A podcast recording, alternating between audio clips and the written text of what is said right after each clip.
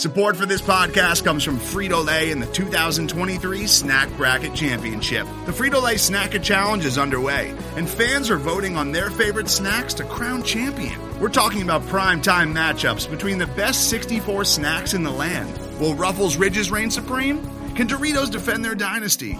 Or will Smart Food use their smarts for a surprise upset? Only you can decide. Get in on all the action for a chance to win up to $1,000 or a year's worth of snacks. Let your snacks be heard. Just go to fritolaysnacket.sbnation.com to vote and enter for a chance to win. No purchase necessary. Sweepstakes ends April 3rd, 2023. Void where prohibited. Year's worth of snacks awarded in the form of 52 coupons, each good for one bag of chips. See official rules at fritolaysnacket.sbnation.com.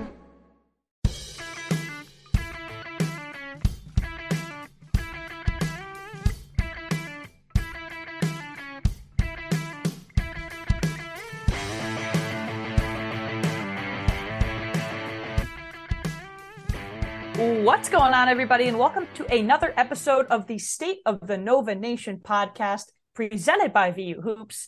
I'm Emma Houghton. He's Pat Zhang. And Pat, we can't help but get right into it on this episode. As you're listening Thursday morning, Pat and I are recording a instant game reaction to Villanova's really strong 70 to 59 win over the University of Pennsylvania at the Finneran Pavilion. First time that they've been home in over three weeks. And Pat, to me, as we literally do get right into it, this was a game of bests so far this season. It was Cam Whitmore's best performance and Kyle Neptune's best Villanova head coaching game so far this season. I'm really pumped to to really get into it here it, it was an important win for Villanova. We we discussed how key it was for them to start to get on a roll here as we go into a little bit softer part of the schedule before getting into Big East play and facing off against St. John's, who by the way blew DePaul out of the gym tonight. So watch out for the Johnnies. That game is going to come up very quick. At, I think it was important they got the they got the job done. I don't think they played great. I really don't. I have some gripes with the performance, but I think Cam Whitmore's performance overshadows a lot of that for Nova Nation yeah, right now. definitely, definitely. All right, so I guess I'm a lot more positive than you. I think we'll start on the positive. Oh, what's what's new there? you can always keep me as on the negative side. 2 0 in the Whitmore era, a two game winning streak for Nova. Of course, it's against Penn. And if you listened to, if you purely turned on this game and nobody actually probably did that at all because it's on CBS Sports Network, so nobody has that. But if you were to listen to just Jay Wright and Steve Lappas talk about the University of Pennsylvania, you might think that this was a clash between two of the top five teams in the country, given the amount of credit that Jay and Lappas were giving Penn. But that aside, they're always like that big, about Big Five basketball. Exactly, especially Jay Wright. He mentioned it a couple times how much he loves Philadelphia basketball, oh Big God. Five basketball. Yeah. The Palestra got their plugs. Very, very much up Jay Wright's alley for what we're used to over the last twenty years. For this to be his his broadcasting debut for sure. So yeah, it's not seventy to fifty nine is certainly not the uh, the dominant blowout that we had hoped. Then that Villanova still hasn't had this season, but actually just looking at this now, you and I both thought it would be a 12 point win, and it was an 11 point win. So that's pretty cool. I'm just going to throw out there that I predicted 72 to 60 for Villanova wow. to win that game. And I predicted Cam Whitmore would have 25 minutes and he played 24. So I'm going to give myself nice. a little pat on the back there uh, going Love into this game. It's, it's big five. It's as much as we'd like to see Villanova really get into a groove. A, I don't think Villanova thus far has proven this year they can get into that groove mm-hmm. to really put teams away and say win one by 20. And Penn, while they have Jordan Dingle, who we all saw tonight as an absolute star on the offensive side, uh, they certainly have some issues, especially defensively and especially holding on to the basketball that uh, kind of limited their chance to, to really take this thing over. Yeah, and I think we both have to uh, apologize for our horrible mispronunciation of Slajchert who missed this so. game due yeah. to a knee injury. yeah, well, th- so, I'll send my apologies there as well. Penn was definitely playing hurt, but as much as it would have been nice to see that double scoring threat and seeing how the Nova defense would step up, it was nice to see Villanova play and limit Dingle in the first half because that's where mm-hmm. I wanted to start there. This was a good defensive performance from Villanova, at least in the first half. Jordan Dingle is one of the highest scoring guards in the country, and they limited him to two points and zero made field goals. That is an incredibly inf- impressive feat, especially considering that he scored what 25 in the second half. Yep. Yeah, it was really impressive. And, and what it was here too was first off, Dingle shots just weren't falling. I'm not sure Villanova did a fantastic chance at limiting his opportunities. He just wasn't able mm-hmm. to to get into a groove there but he at least had a secondary option in Martz that was able to knock down some shots and really back down in the post and cause Villanova some issues, especially with Eric Dixon missing, you know, most of this game in all honesty, but especially in the first half. But we know with Penn, the key is to keep Dingle in check. And they absolutely did that in the first half, holding him to two points. The issue was he completely exploded in the second, no matter what Villanova did. Though, with that said, I do think it was one of the better first half performances from Villanova. Now, we don't even have the KenPom numbers to be able to fully quote it yet, but it was still an incredibly slow start on offense, as Villanova mm-hmm. has done every single game thus far this year. I believe they had about 12 points again through 12 minutes or so, but they finished with 36, which is really key for a team that has struggled to find a sort of offensive groove. And while doing so, also keeping Penn under 30 at 26. I take that for a first half. Again, I, I don't think it was the cleanest basketball we've ever seen, but they really rode that. And that was, of course, a key part of why they win, why they won, excuse me, because the second half was so much closer. Yeah, and the slow start scared me also because they settled for too many bad threes, which is definitely mm-hmm. not something new. But you know where I'm going with that. Penn missed so many bunnies. You were talking about Dingle getting a lot opportunity, a lot of opportunities, just not making them. Penn did not play well offensively in this game. I'm worried that better offensive teams would just leave Villanova in the dust if they're going to play that poorly on defense that early and then also not be able to make up any sort of traction offensively because they missed so many shots. So they were able to adjust. I also think this was their best adjustment game so far this season, offensively and defensively, schematically wise. But yeah, the first 10 minutes of this game, of this Villanova team, is not something anybody wants to see. It is a horrible weakness for them. Mm-hmm. And it's just whether the other team takes advantage or not. Yeah. And, and I, I, I, I, should clarify too. It was the best end to a first half we've seen from Villanova. Yeah. I don't want to call it the best first half because, to your point, the first ten minutes were were disastrous. In all honesty, they, as you said, they settled for way too many threes. I think defensively, you know, the the effort and intensity really wasn't there. Even though Dingle wasn't able to get in any sort of a groove, you're allowing other guys that really haven't played that much of a starring role for Penn to to hurt you offensively. And Penn had a chance to really build up a lead. They just couldn't right. because the Quakers can't make layups apparently, as we learned on today. They they missed so many right around the basket, which really came back to bite them late on. And then where Villanova really keyed in on, and where Penn, in all honesty, gave this game away, I, I kind of mentioned it. The turnovers were a disaster for Pennsylvania. They turned the ball over 14 times, and Villanova really made them pay. I, I don't have the the firm number for points off turnovers because again, we're recording this right after the game, so not much is out there. But I know that Nova really uh, did get to the basket after turning Penn over, so that was super super key here, and it's important because it was Villanova being opportunistic and really taking advantage of a team that did not put them to the sword when they had the chance and continued to let Nova in with those turnovers but it was also just a poor performance from Penn for for some long stretches. Yeah, you we wish that it could just be one way. We wish that yep. it was just all on Villanova to force turnovers. But I'd love to say it. I'd love episode. to. Yeah. Penn turns the ball over at one of the highest rates in the country, and it was 14 points off turnovers in the first Thank half. you. That's there at least one number I had written down, and honestly, that was maybe the number because they didn't do much of it in the second half. But to Nova's credit, they they were opportunistic in mm-hmm. that realm. They were able to press on D, force turnovers because they knew Penn would do that and score in transition. And that's something we've talked about ad nauseum. That's not Villanova's strength, but they were able to adjust and make that a strength so that they can put they could start putting some distance in between them and Penn. I mean, there was a point where Villanova went on a 13 to 2 run. They went on a 13 to 0 run. They were really putting some distance between the team and Penn without Dingle literally could not buy a bucket. No, no, that that offense isn't really built to to run without Dingle running the the show and without Slajchert as well to be able to give them another uh, guy that can really hurt teams from deep. It was always going to be a, a bit of a, a tall task here for Penn. Uh, I do want to give credit to Villanova's three point defense. They held Penn to mm. just six made threes and 26%. We know that three point defense has been pretty poor, you know, through through most of the season, but it it was good uh, around the perimeter, and I think a lot of that was Dingle was not left open very often. He had to try and force shots up. And you know what? When you're a player as skilled as him, sometimes you knock him down. And he most certainly did.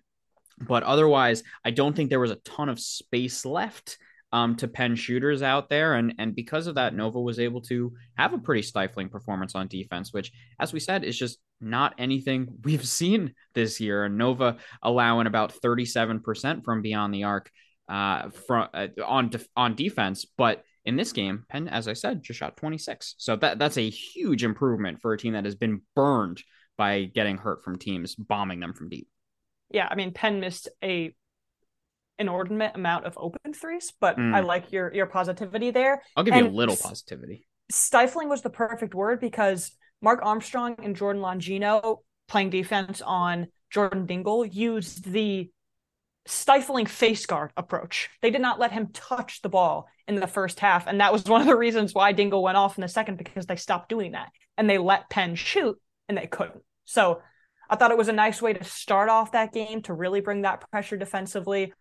And we mentioned Dixon. I think this was the story of the game.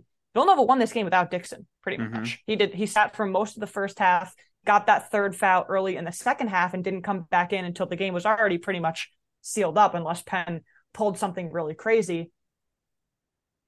They were able to be lethal from beyond the arc in the first half. And then they were able to switch that to down low in the second half. But we, we have to talk about this offense here because it was pretty remarkable to see. So Villanova finished 10 for 21 from the three or 10 for 30 from the three point line. They were 10 for 21 from the three point line after the first half.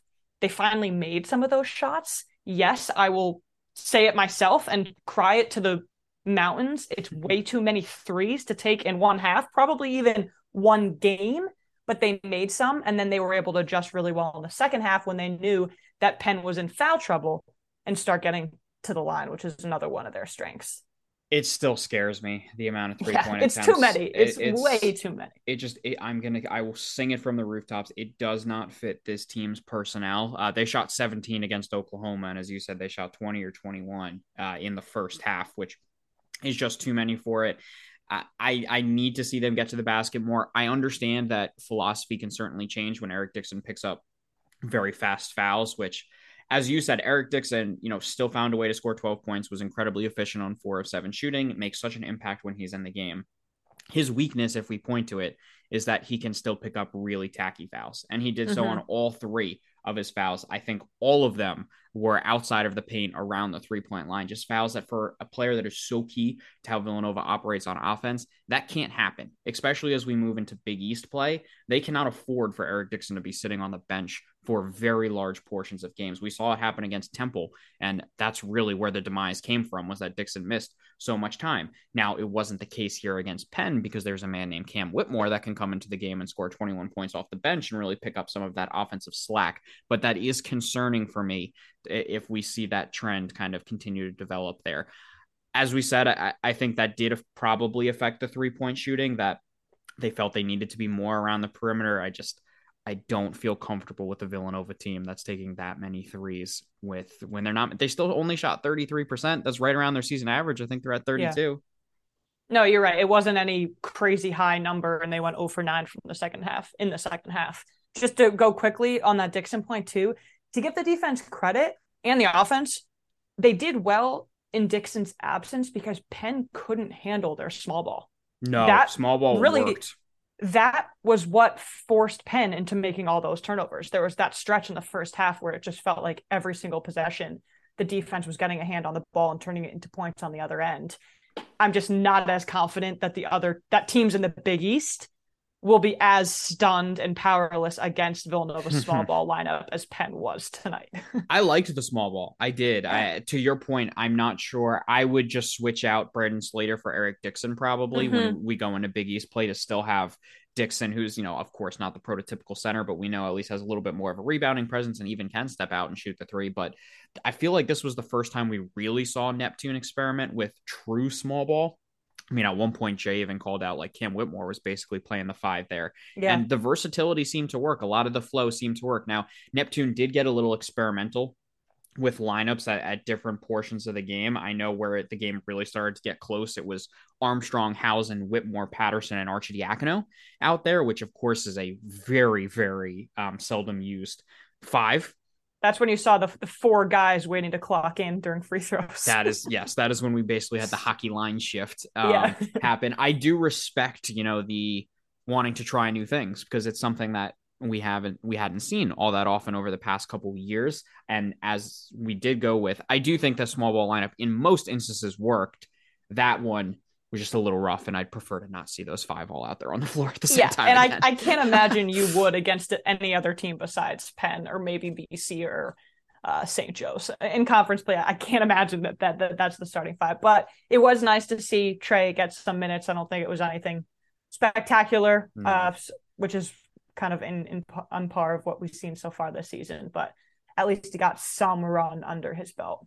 He did. Uh, a guy who didn't was Angelo Brizzi. What do you think about that?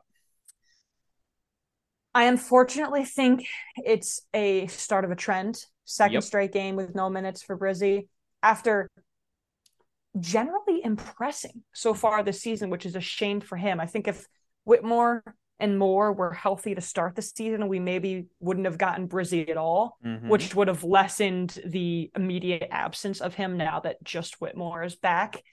But I mean, it's more of a compliment to the other guy, more of an accomplishment to the other guys. Hausen's shot cannot just sit on the bench dormant, and Armstrong's explosiveness and ability to facilitate also can't just sit on the bench. And Brizzi doesn't do either of those things as well as the two other guys do.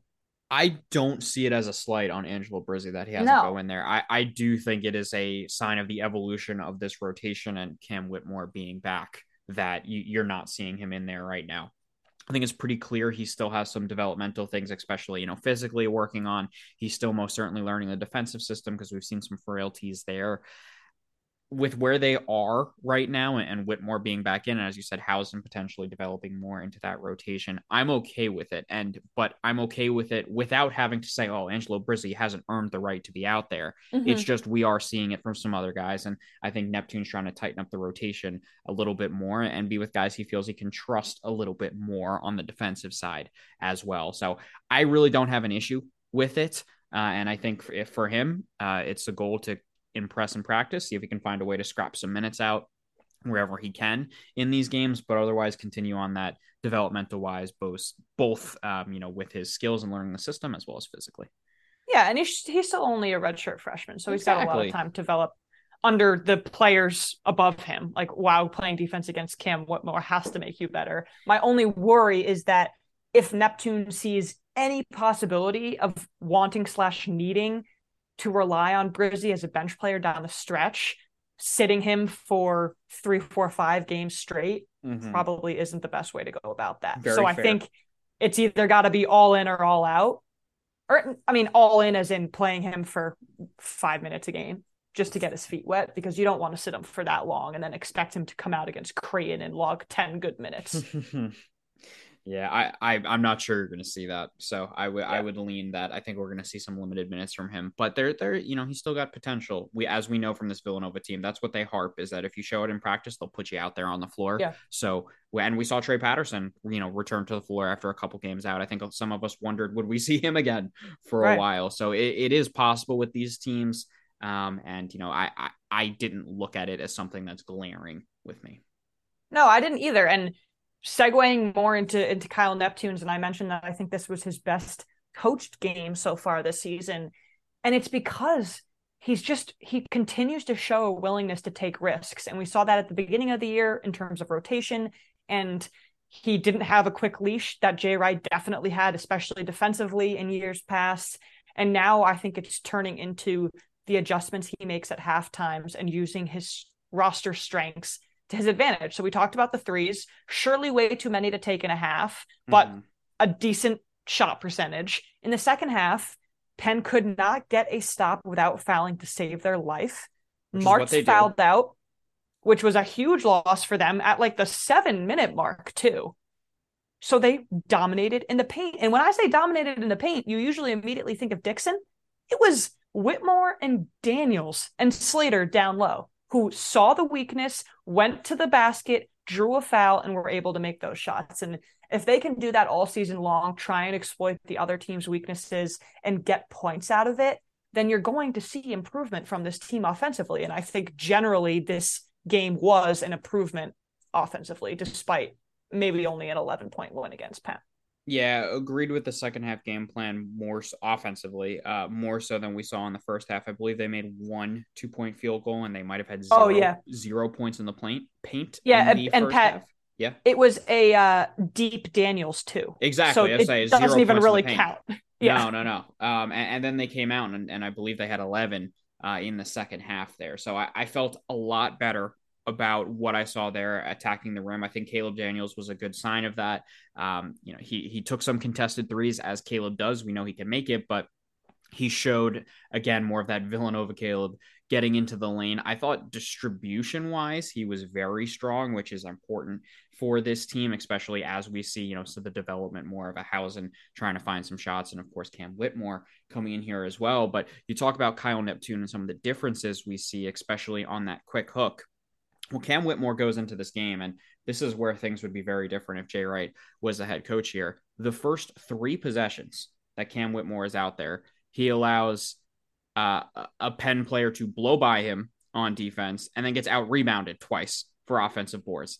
That happens with Jay Wright. Cam Whitmore's going straight back to the bench and he's going to sit mm-hmm. there for a little bit. Kyle Neptune did not pull him. And what happens Whitmore explodes and ends up, I believe he led the team in scoring in the first half. And of course, we know he led the team in scoring to finish out this game. So it's little things like that that are so different from a year ago. And for a team that is so different from a year ago, I, I find it refreshing, to, you know, to let these guys learn a little bit, though we still do see some of the warts, uh, like what happened when Whitmore first entered into that game. But he's got the talent to really turn it on and, and make up for it and then some, clearly. You could just Today's episode is brought to you by Cars.com. With over 2 million vehicles and 50,000 more added every day, Cars.com will match you with the perfect car for you, your budget, your life, your style. And if you're ready to say goodbye to your current car, Cars.com will get you an instant offer to cash it in. Just start by entering your license plate and get matched with a local dealer who will write you the check. So whether you're looking to buy or sell, just go to cars.com. It's magical. Actually, see him growing more comfortable with every single second he had on the floor. And you don't get to see that very often from from basketball players. Jay was definitely holding his tongue a little bit. He made a few comments uh, about, about how yeah about freshmen being out rebounded because it happened to Armstrong a few times too. That's funny. But yeah, now it, it's full time to put the full spotlight on Whitmore. We're going to talk about him for about five or six minutes straight right now. it's funny because I noticed this a little bit in the Oklahoma game and at the beginning of this game, and I didn't mention it in the Oklahoma recap because I wanted to see how it developed. But it's about Whitmore's demeanor, and he's definitely more lackadaisical than some of the Villanova guys that we're used to, like Brizzi taking a charge and then jumping up and yelling, and Gillespie was known for that, and Samuels and so forth. Whitmore doesn't seem like that guy so far, but I think at the end of this game, you could tell that that doesn't mean he tries any less. He is unbelievable, unbelievably physical with the ball, and he's so talented that it doesn't even look like he's trying. I mean, we can go through every single monster layup and put back that he had, but I think the biggest takeaway for me was just how calm he is, how low of a heartbeat this guy must have to come in after not practicing and put up two straight above way above average performances and feel and have the fans feeling like this guy is the savior of the team as a freshman in Villanova's system he looks that way because he's just so damn talented. Right. Everything just looks so slow around him because he is in control and he is so gifted that he's able to, you know, make all this impact here. Uh, exactly. We saw it especially physically. You know, the the putback dunk was, uh, I I think the word I, I used while I was watching it was absolutely disgusting. Uh, as I watched that, I mean, think of the Villanova players that are able to pull that off. Uh, you know, in, in recent years, what Brandon Slater, Eric Paschall, are, are the yeah. probably the two main ones that come to mind, but it's not exactly a very long list. Uh, I love the aggression you see from Whitmore when he is in the lane, you know, lower that shoulder, get that rebound, and go up with it. There's a more decisiveness with him around the hoop than I think we've seen from many Nova players, uh, especially younger Nova players in the system, where he knows that he's pretty damn good and he's going to go yeah. up with it because he feels good that he's going to score it. Now, I will be honest with you, I don't love all the pull up three point attempts that he no. takes. I get it. He can shoot three, and I'm sure there's going to be a game or two this year where he just goes off and drills seven threes in a game. I'm sure it's going to happen. But he is so physically imposing and so much bigger, stronger, and faster than a lot of guys out there on the floor. I want to see him get to the hoop like we saw with the reverse layup underneath the basket and kind of that sequence where Patterson kind of knocked the ball out to him. He just put his shoulder down and put the ball right straight back up. That's what I want to see more of from Cam Whitmore on offense because it feels like it's going to lead to some pretty high percentage shots when he's the one taking them. Also, not sure if anybody knows that Cam Whitmore's ambidextrous. They may have mentioned that one saw. or two times yeah. on the pod on the uh, on the broadcast. I'm a little tired of saying that about every single player on this roster, seemingly, because they're all so physical and so gifted that I wish they all just drove to the basket every single time they had the ball. But, anyways, Whitmore, especially, the fact that he is ambidextrous gives him such an advantage because we've talked about how in the future it can become really easy for opposing teams to game plan against Slater and Dixon because they're so dominant on their left hand on their strong hand. Whitmore doesn't have that. He's just as strong either way. So that just gives him such an advantage against his defender because A, they don't know which side he's going to go to, and B, he's just he's just as strong either way. So it's a strength both ways, which you cannot say about a lot of players. The fact that he's 6'7, 230 probably factors into that as well. Also helps a little bit. Yeah. yeah. It, doesn't hurt. We'll we'll go but with that. I agree with you about the three point shooting. You definitely, especially at the beginning, he did this at the beginning of the Oklahoma game mm-hmm. too. I think he's just trying to get that first bucket out of the way. He's just too damn good driving to the basket to settle for a bad three and waste the possession. So I think you can live with it a little more with him because you just know how much talent he has and, and knows that he can hit that shot.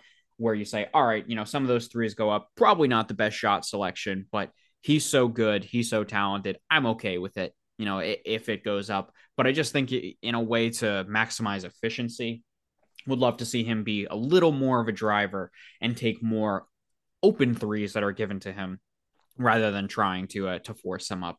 Again, I'm sure he'll hit plenty of them. He's that good, but just uh, just something to watch here, especially as he develops, as he gets more comfortable. And as he really grows into the system and develops some chemistry with his teammates too, because that's got to be a hard part where he's been so limited in practice he hasn't been out there in a way to probably understand all these guys' movement off the ball when, when he has it. And I expect that, of course, to only continue to grow as he has more time in the system. Agree. And Oklahoma was his first game, so that's almost a wash. This game, they played the majority of it without Dixon, so that makes it kind of a wash. Hopefully, in the next few games before St. John's and conference play starts, they can really get grooving and figure out what this rotation is going to look like exactly a sub point of that, Jordan Longino, I thought looked good again today coming off the bench or yesterday as you're listening to this. Something that surprised me though was how much credit Jay Wright gave Longino defensively. I mean, he was lauding Longino as the second best defender on this team behind Justin Moore. And I thought Slater was firmly in that position for the majority of last year and this season. So for Jay to say that and for Jay to have that much confidence in Longino defensively knee injury or not, this guy looks really, really good coming off the bench. Offensively, you've you've got to see the shot come along a little bit better. But he was again, like I said, face guarding Dingle for the majority mm-hmm. of the first half, and he kept up with him. And I think that's a really strong step and a good positive for Nova. So I'm grinning as you say that because we go to some of the comments that Jay Wright had about freshmen playing and things like that. You know, think back to a year ago, Jordan Longino was the one freshman. Oh yeah, that he, he must feel play. so vindicated. And the reason he did play was because defensively he did bring so much, and you already saw how solid of a defender that he can be. And I think we we saw it again today. You know, he did have the the brutal turnover um, at, mm-hmm. at, the mm-hmm. end of the half with Gage gave Penn an easy bucket, which you most certainly want to want to cut down on. But I do think overall he played pretty well defensively. And you know, tell me I'm reading too much into this. It was a very small comment from Jay Wright, but I think it really does tell you the story on Jordan Longino offensively here. Longino took a three. I don't believe oh, yeah. he made it. And, and Steve Lappas turned over to Jay and said, Can he make that shot? And Jay Wright goes, Yes. Took a little bit of a pause when he's healthy. And it, it was a very, it's a small thing in passing. You know, how much does that mean in a length of a game with how many comments are made by these guys? But we know Jay Wright is still rather connected to this program. We've kind of questioned about Jordan Longino and his health. We know Jay knows what's going on inside Villanova. I think that tells you clear as day that Longino is still struggling with the knee problem. And it's a big part of why he really hasn't exploded offensively. And we've seen some, you know, minutes limitations and getting moved to the bench, things like that. Jordan Longino is not fully healthy. And that that Jay Wright quote there for me fully vindicated it. Though you could also tell me I'm reading too much into a small comment and passing. No, I I heard it too. I I guess it struck me because Lappas was so doubtful when Longino took that shot. I was like, wow, Lappas really didn't want that from Longino. But I kind of agree with you. And first of all, that we're getting this much out of Longino, if he isn't healthy, is a really good situation to be in. But as we kind of, if you're ready, as we kind of segue into Jay Wright's call, I was surprised by how neutral he was. And I think now hearing that, if he wasn't comfortable with Longino taking that shot, I think he would have said it. Mm. So it gives us insight into Longino's health. And it also gives us insight into, yeah, Longino really, really is capable of making that shot. And maybe he can grow and develop into one of those shooters that we feel confident getting the ball kicked to and who can make the shot. I do still feel bad though for Penn fans watching that game that had to listen to two yeah. Villanova coaches go through it. I think that's a little rough um, for Penn. I, I, I think Jay was fine. You know, first broadcast. I thought still think it's awkward to have him go in with Villanova with all guys that he recruited or coached. Uh, it's just it's a weird connection. Um, and, and, I imagine he feels a little bit of that weirdness as well. I think it's cool to have his insights on the uh, you know on the broadcast. I think it's great with the Villanova connection at least for when a guy like Tom McCarthy or or Lappas is able to go over to him and say, hey, you know what what do you look for in this player or what do you see from this player? Because of course he's so connected to these guys, he knows these guys so well. Um, but on an overall broadcasting level, I still find it a little awkward. Yeah, it's definitely weird. I also thought Lappas was a little bit too much about it, about very specific insight that he probably shouldn't have been saying. But he's only going to get better and better as the guys that he coached leave the system. So I I actually was uh, pleasantly surprised because I thought his time with Raft and McCarthy in the booth on Saturday against Oklahoma was was pretty uh, biased, and this one was at least a little bit better, even though he definitely had a little bit of a love fest with Penn. But you get over it. Yeah, and a lot of that probably comes down to just a you know comfort level with Penn. He coached against yeah. Penn for twenty plus years, you know, and, and playing them every year pretty much in the Big Five. He didn't have that against Oklahoma, so of course it's a little more difficult to have those sort of connections uh, with the program. So I, I, thought I understand why this would be a fit for him to to have his his first full game as a as a color commentator. No, I agree. All right, so kind of closing the loop here I didn't feel like you were as negative as I thought you were going to be when you made that statement at the beginning of the show. Oh, so, I take that as a compliment. Thank you. What what generally did you take away that you weren't happy with? Was, was it more the the slow start and the defensive issues towards the beginning of the game that you just couldn't throw by the end? Yeah, the the copious amount of three pointers uh, just mm-hmm. it, it, really blows my mind um, and, and, frustrates me on, on offense, especially when they're not falling. Now, of course, Villanova then got into that stretch where everything fell. It's like, oh, this game plan's perfect. Well, y- you saw it come back down to earth in the second half there. So that that was frustrating for me. And uh, in the second half, especially, you know, letting Jordan Dingle hurt them in the way that they did. It, it, can't happen when you've got one guy out there that's really going to be able to torch you. I know how talented he is, and he's going to score his points because he's that good. But I would have liked to seen a little more focus there. In the end, I don't find this game to be super pretty, but as we've talked about, Villanova got to the foul line, which we had identified as a key on Tuesday's episode because Penn does foul so much. They turned Penn over. They found a way to hurt Penn in uh, off of those turnovers, and Cam Whitmore just took over. So I, I think you still leave happy. Villanova had to win this game. This was a game they could not lose. This is the type mm-hmm. of game that what the committee looks at in March if you drop this game and it's not it's not not going to be forgiving. So they had to get it done and they did. To your point, we still haven't seen the pretty Villanova b- basketball that I think we would all love to see. But now that it, it, it, a win's a win, and when you're four and five as they are right now, I don't really care. They just got to get yeah. it done.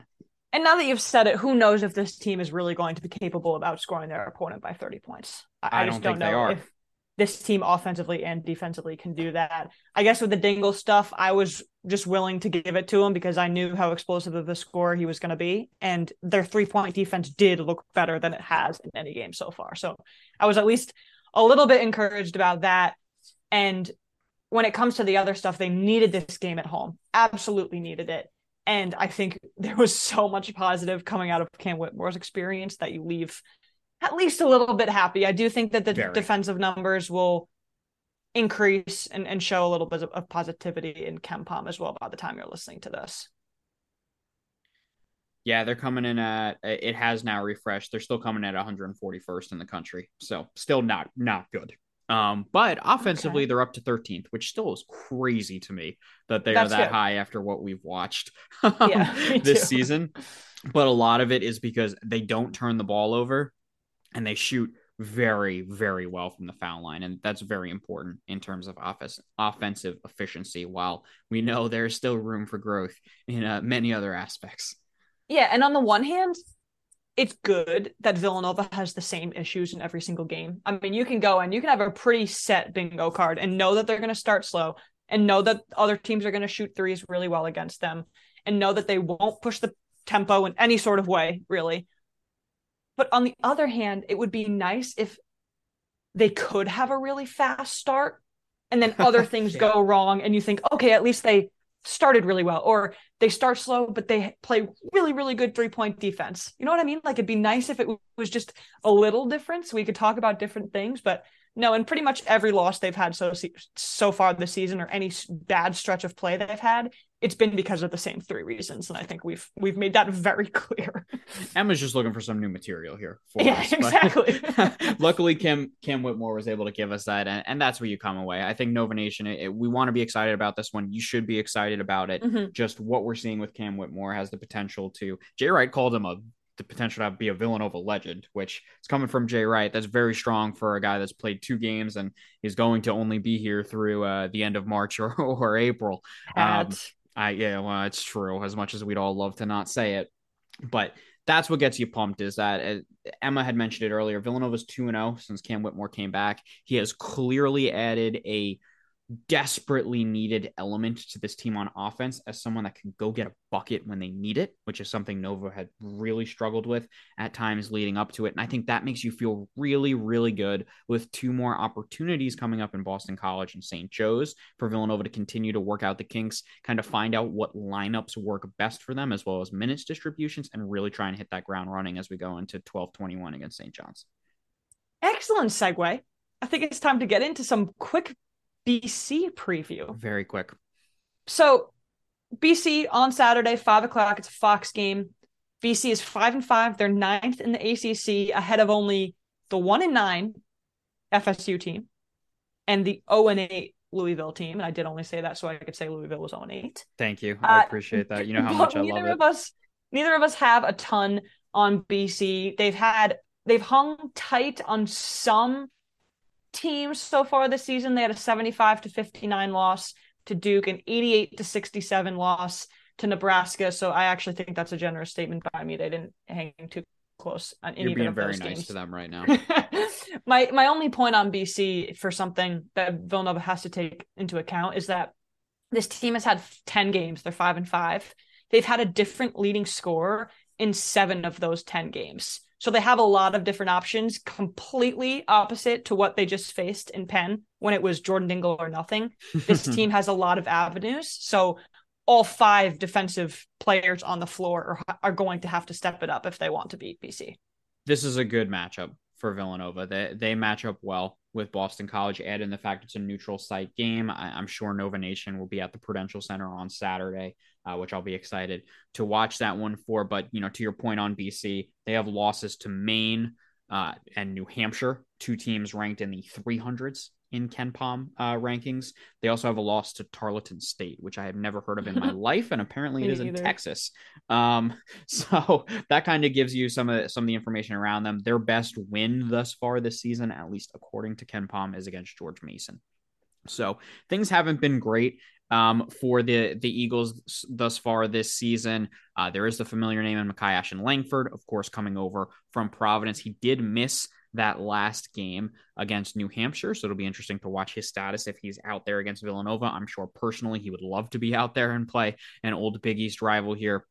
But why I say this is a really good matchup for Nova, this is a very poor offensive basketball team. They are not mm-hmm. very efficient. They do not make many shots. And most importantly, they are horrible from three. Not not bad, not inconsistent, horrible. They shoot 27% from three. We have talked a lot about Villanova struggles from beyond the arc, how statistically this team is one of, you know, the the the worst Villanova three-point shooting teams of the last 20 years. They're still coming in at 32% now a- a- after this game. So think about that. BC's at 27. It's not pretty uh, up there in Chestnut Hill at the moment. This is another game that quite simply, Villanova just has to win because they are more talented than BC. They are more put together, and they have to take advantage of playing weaker ACC. Man, that felt good to say. Uh, opponent. yeah, well said. Uh, I was thinking about starting off with this, but I held back because I didn't want to make too bold of a statement right away. Does Cam start against BC? No, I think he sticks with the current Interesting. lineup. Interesting. I think he's going to start. I'd love it if he starts. I just I think he sticks with what's working right now. Yeah, uh, let's see those three point defense numbers tick up. Let's Please. see that fast start happen. Let's see the offensive rebounding get better. That was also a little bit of a weakness against Penn. Yeah, hopefully this is the dominant game. We're penciling it in, folks. This is it. We hope so, and, and even if it's not the dominant game, again, I Villanova's in a position right now where they just need to win. They need to yeah. get that record, you know, straightened out. They need to get to over 500 heading into conference play and this is certainly an opportunity for that. I it's not dismissive of Boston College in any way. They defend, uh, you know, decently. They can hurt you. They do have their freshman that we talked about on our preseason show, uh, Prince Aligbe, which I probably got the, the oh, last yeah. name wrong, uh, but he has missed some time this year. But he did come back in their last game against New Hampshire, and I believe he featured for like uh, around 20 minutes off the bench for them, put in 10 points. Very athletic, you know, very talented, kind of wing type player, six seven, similar to the the Cam Whitmore build there. So I don't want you, to think that, oh, BC has absolutely no chance. This is not a Delaware State, though. We know how the Delaware State game uh, ended up being, but most certainly this is a game Villanova should win and should be able to exploit a team that has some pretty clear deficiencies.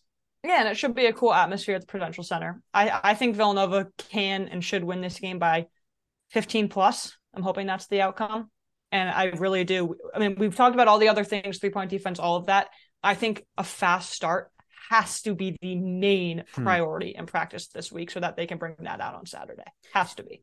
And I want to see Villanova really lock down the paint. BC shoots 60 percent of their shots from two. The, as we said, this is not a good three point shooting team, and at least they kind of acknowledge that by uh, by taking so many of their shots from in deep. So what's important there? You need Eric Dixon to stay out of foul trouble, and I think you're going to need some physical games out of your Longinos, your Daniels, and your Slaters to really try and cut down on angles and force turnovers where they can, and not allow easy buckets around the rim. Sweet. So that leaves us with the best part of the Thursday episodes, which is the mailbag. And we're going to do something different this week and that I'm going to pose some questions to you, Pat. Oh my God, I'm scared. How do we feel about that? It's been like a year plus since this has happened, but this will be it. good. All right, so we have a few questions from David Letts. Thank you for the questions, David. The first one, he asked for three. I think we're both going to just go with one in terms of time here.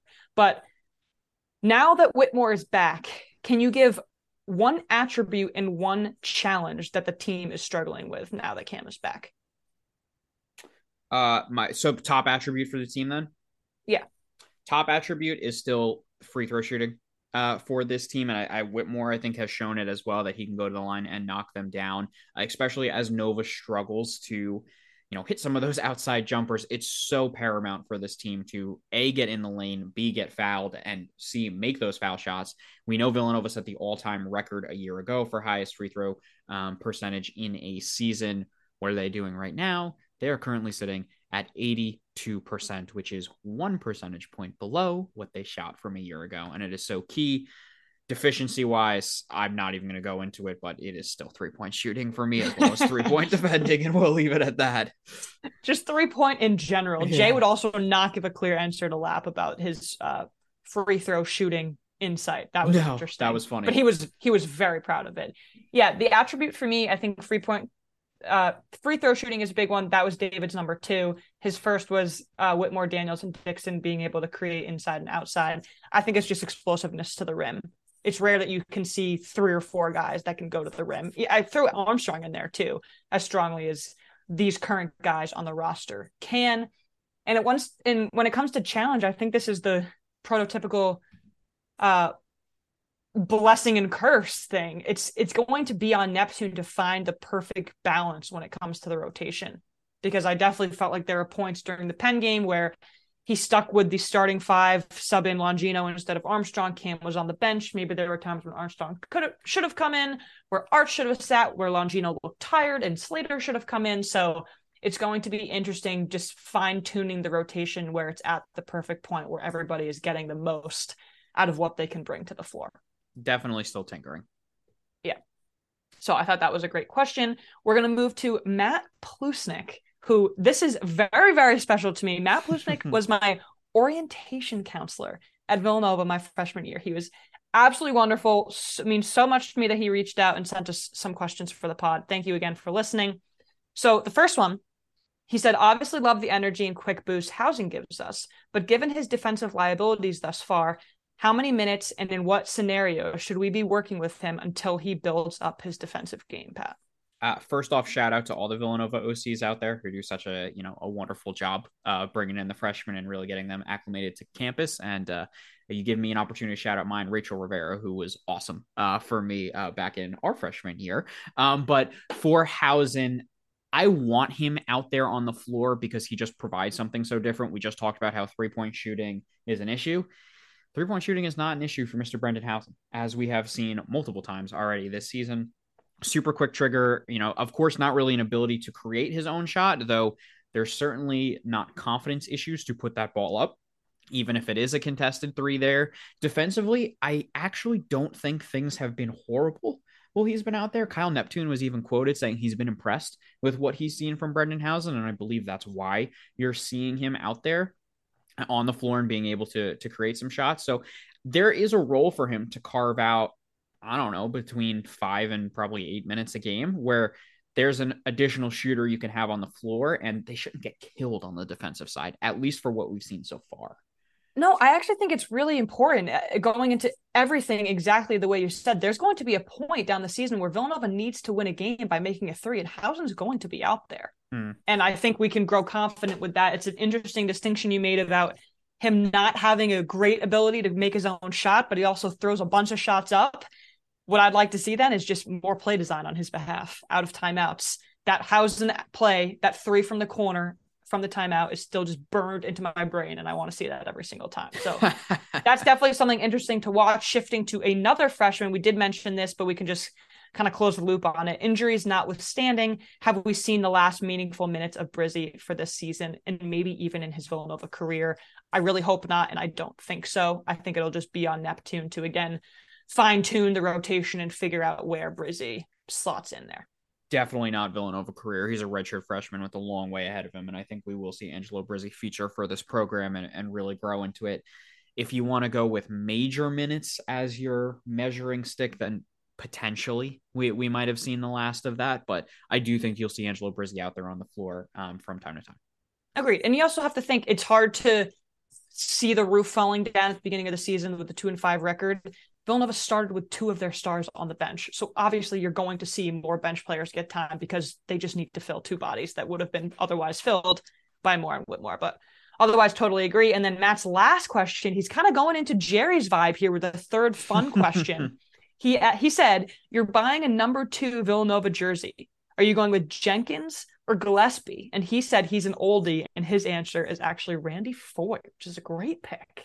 It is a great pick. Um, I still uh, I go with Mark Armstrong. In all honesty, no. Um, I will. Oh go... my god, I thought you were being serious for a second. That's not too crazy for you. You are captain me, right? of that train. Yeah, I, I, I do love me some some Mark Armstrong, but uh, for me, it's it is Colin Gillespie. Now I understand in terms of legendary moments, Chris Jenkins gonna be right up there with. Uh, I'll go with it. The you know the greatest shot in college basketball history, uh, most certainly the greatest shot in Villanova history. But Colin Gillespie goes down as, and we kind of had this discussion towards the end of last year, one of the best players to ever play at Villanova for everything he was able to do, develop on, off the court, everything that goes into it. So give me Colin Gillespie. Yeah, I feel the same way. Is Jalen Brunson still the only jersey that you have in your possession, though? Jalen Brunson is my idol, and yes, okay. he is my uh, he is the only. Uh, you got a Knicks jersey right for now. him? I do not, though. I did think about getting a Knick Jersey for him um, because I got to support. Yeah, that would be a great Christmas gift for you, actually. I would also say Gillespie, and my only Villanova jersey is actually a Josh Hart number three. I, I had a Josh Hart. I had a three, yeah. so it, I guess big it's a freshman year purchase jersey now. Um, but yeah, I think actually yeah, I got that freshman year too. Now that I think about it, but awesome. All right, we've got three more from Jerry. I got to shift it off to you, Pat. Do you have those in front of you? I do. Um, we kind of hit on the first one, so I think we can skip over because it's about Hausen, and we went through that. Question two coming in from Jerry: Were coaches ready for the changes that both NIL and the portal have brought to college sports? Very interesting question because that was something that Jay was pretty transparent in talking about that he wasn't ready for that transition. Um, personally, when I'm watching the product on the floor, I'm not really thinking about NIL.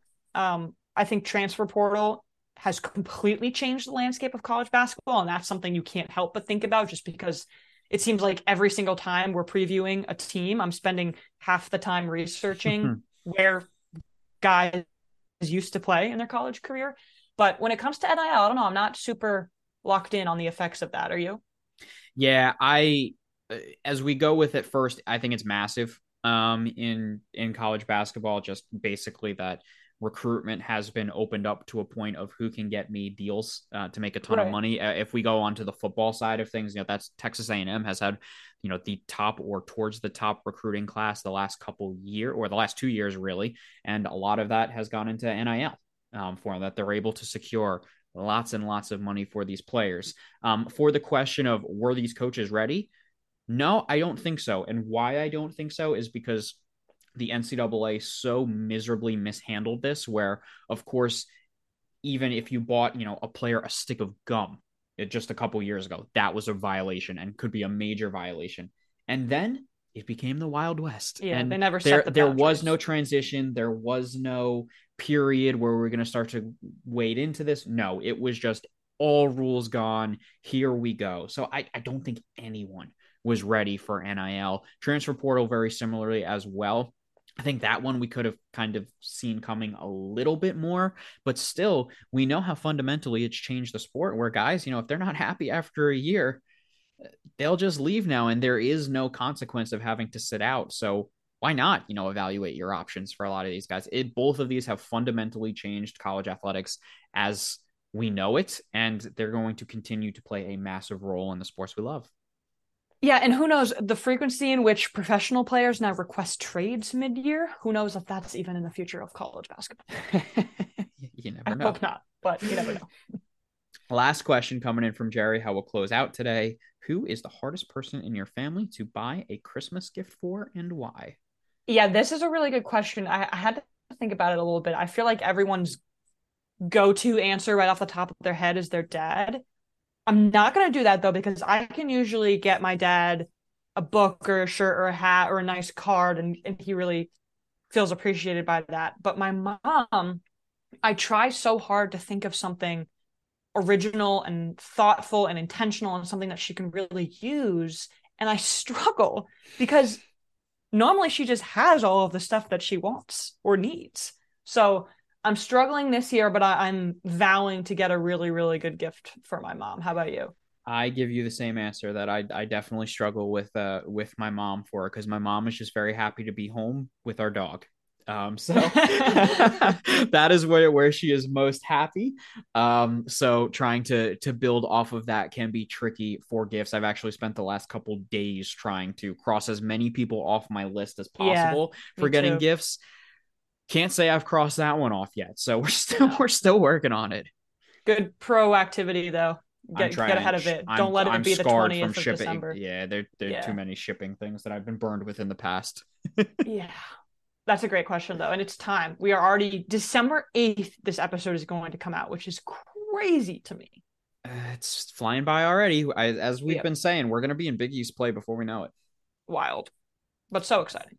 It really is. But I, I, think we, we feel good coming out of this one. Important win. Uh, while not everything is clicking on all cylinders, Cam Whitmore's getting close to clicking on yeah. all cylinders, and I think that excites everyone. Totally agree. Fun game uh, to watch in terms of just feeling good about the team. Absolutely. And welcome Jay Wright to CBS Sports. Oh, yeah. All right, then. That'll do it for us here on the State of the Nova Nation presented by VU Hoops. Be sure to check out VUHoops.com all season long for plenty of content to keep you up to date on the Cats. Follow us on Spotify, subscribe to the show on iTunes, and follow us on Twitter at SONN Pod. Hope everyone has a phenomenal weekend. Enjoy the great sports weekend, by the way. We've got World Cup, we've got Army Navy, Nova BC on Saturday, and a full NFL Sunday. This is going to be great. We will talk to you on Tuesday. And Nova Nation, that's a wrap.